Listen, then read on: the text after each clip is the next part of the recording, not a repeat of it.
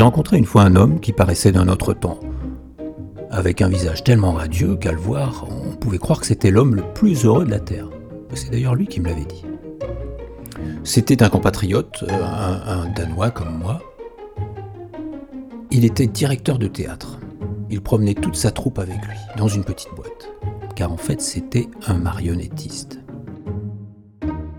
Il était déjà de nature gaie et il était devenu un homme totalement heureux, me disait-il, grâce à la rencontre d'un jeune ingénieur. Voici son histoire. Oh, c'était dans une petite ville, euh, il y a longtemps de ça. Je donnais un spectacle à l'hôtel La Cour de la Poste. C'était une très belle salle, avec excellent public, des jeunes, des enfants, des adolescents et quelques vieilles dames et tout à coup entra un homme vêtu de noir, jeune, avec une allure d'étudiant, qui s'assit, rit au bon moment, applaudit quand il le fallait, bref, un, spectateur peu ordinaire. Alors il fallait que je sache qui c'était. J'appris qu'il s'agissait d'un jeune ingénieur qui était envoyé par l'école centrale pour faire des conférences à la campagne. Mon spectacle fini, je décidai d'aller écouter sa conférence. À 9h, l'ingénieur commença sa conférence avec des expériences. Quelle joie de l'écouter et de l'observer. La plupart du temps, ce qu'il racontait me paraissait de l'hébreu. Ce jeune homme ne présentait que de petits miracles, mais il le faisait tellement vite, avec tant de dextérité, et en respectant les règles de la nature. Et pourtant, je me disais, nous, les hommes, on est capable d'inventer beaucoup de choses. Et pourquoi on ne pourrait pas inventer quelque chose pour allonger la vie? J'ai pensé à lui toute la nuit, et lors de mon spectacle le lendemain, j'ai été de bonne humeur lorsque j'ai vu qu'il arrivait, et qu'il était à nouveau là dans la salle. Un jour, un acteur m'avait raconté que lorsqu'il jouait le rôle d'un jeune premier, pour s'aider, il pensait toujours à une seule femme dans la salle, et il jouait pour elle seule, en oubliant tous les autres. Eh bien moi, ce soir-là, je jouais pour l'ingénieur.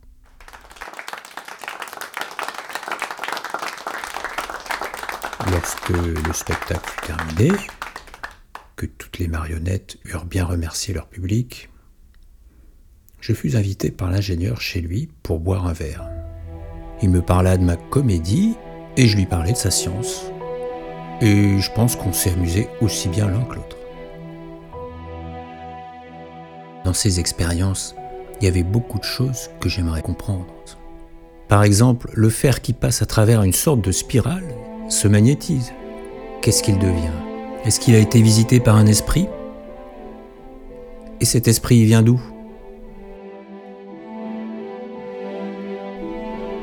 C'est comme avec les hommes, je me suis dit. Alors le bon Dieu les fait passer par la spirale du temps, et là il rencontre un esprit, et tout à coup, ben voilà, on a Napoléon, Luther et tant d'autres. Le monde n'est qu'une suite de miracles, raconta le jeune ingénieur. Et on y est tellement habitué que ça ne nous étonne plus.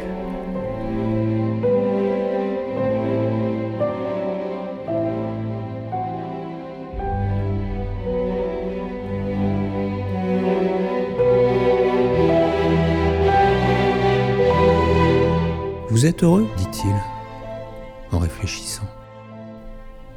Bah oui, oui, je suis heureux, où que je vis, ou que j'aille avec ma compagnie, je suis accueilli à bras ouverts.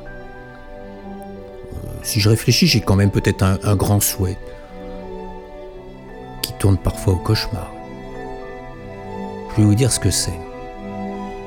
En fait, j'aimerais diriger une troupe d'acteurs vivants.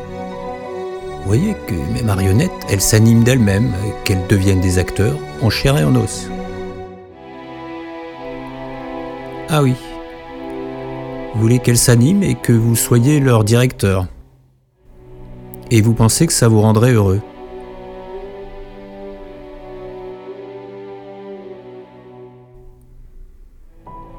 Nous buvions du bon vin, mais il devait y avoir de la magie ce soir-là. Sinon, je ne vous raconterai pas cette histoire. Non, il y avait de la magie, j'étais pas sous, je voyais tout très clairement. À un moment donné, le jeune ingénieur me dit Allez, on va faire l'expérience.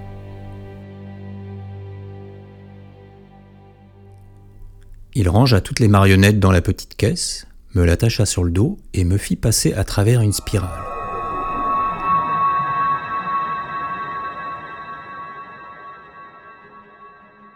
Je me vois encore tombant par terre. Et hop, mon souhait se réalisa. Toute ma troupe sortit de la petite caisse, toutes les marionnettes avaient été visitées par un esprit et toutes devinrent d'excellents artistes. Enfin, c'est ce qu'ils pensaient d'eux-mêmes, en tout cas. Et moi, j'étais leur directeur.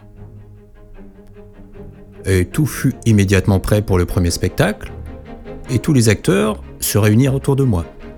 Il y avait la ballerine qui prétendit que le théâtre allait s'écrouler si elle n'arrivait pas à tenir sur une seule pointe. C'était une très grande artiste, et elle voulait qu'on agisse avec elle en conséquence. La marionnette qui jouait l'impératrice exigea qu'on la considérât comme telle. Et ça même en dehors de la scène, afin qu'elle puisse mieux entrer dans la peau de son personnage. Ensuite, euh, l'acteur dont le rôle consistait juste à porter une lettre sur la scène se sentit un peu moins important que les autres, alors il râla, il demanda à être aussi important que le jeune premier, car selon lui, dans une création artistique, les rôles le héros principal demanda que son rôle ne se compose que de répliques de sortie, parce qu'il euh, y avait toujours des applaudissements. La princesse voulut jouer uniquement avec une lumière rouge. Surtout pas la bleue, non Avec la lumière rouge et un teint tellement merveilleux. Et moi, j'étais au centre de tout ça, puisque j'étais leur directeur. Je me suis retrouvé avec une nouvelle espèce humaine et je souhaitais les voir tous rentrer dans la boîte et n'avoir jamais été leur directeur. Je finis par leur dire Mais en fait, vous êtes tous des marionnettes Alors, l'air méchant, ils se retournèrent vers moi. Ils commencèrent à me taper, à me battre à mort.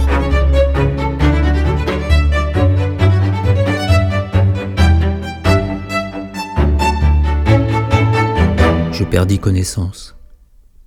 Et quand je me réveillais, j'étais couché dans ma petite chambre, dans mon lit. Comment je m'y étais retrouvé?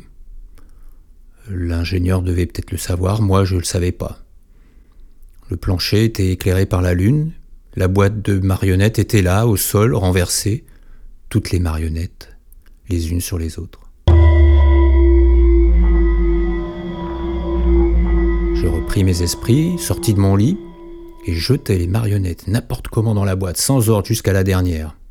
Puis je m'assis sur le couvercle vous resterez où vous êtes maintenant. Et jamais plus je ne souhaiterais que vous soyez des acteurs en chair et en os. Ah, de dire ça, ça m'avait soulagé. Ma bonne humeur était revenue. Je m'endormis sur la boîte. Et le lendemain, en fait, bon, euh, il était midi, j'avais dormi un peu plus longtemps que d'habitude. Et j'étais encore assis sur la boîte, heureux, car j'avais compris que mon unique souhait d'autrefois était stupide. Je partis à la recherche de l'ingénieur, mais il avait disparu, comme les dieux grecs et romains. Et depuis lors, je suis l'homme le plus heureux du monde. Je suis un directeur comblé, ma troupe ne me contredit pas, et les spectateurs non plus. Ils s'amusent de bon cœur. Et moi, je compose mes pièces librement et à ma guise. C'est moi qui choisis selon mes goûts, et personne n'y trouve à redire.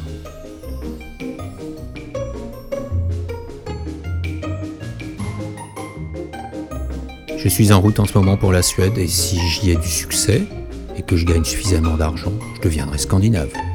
Sinon, euh...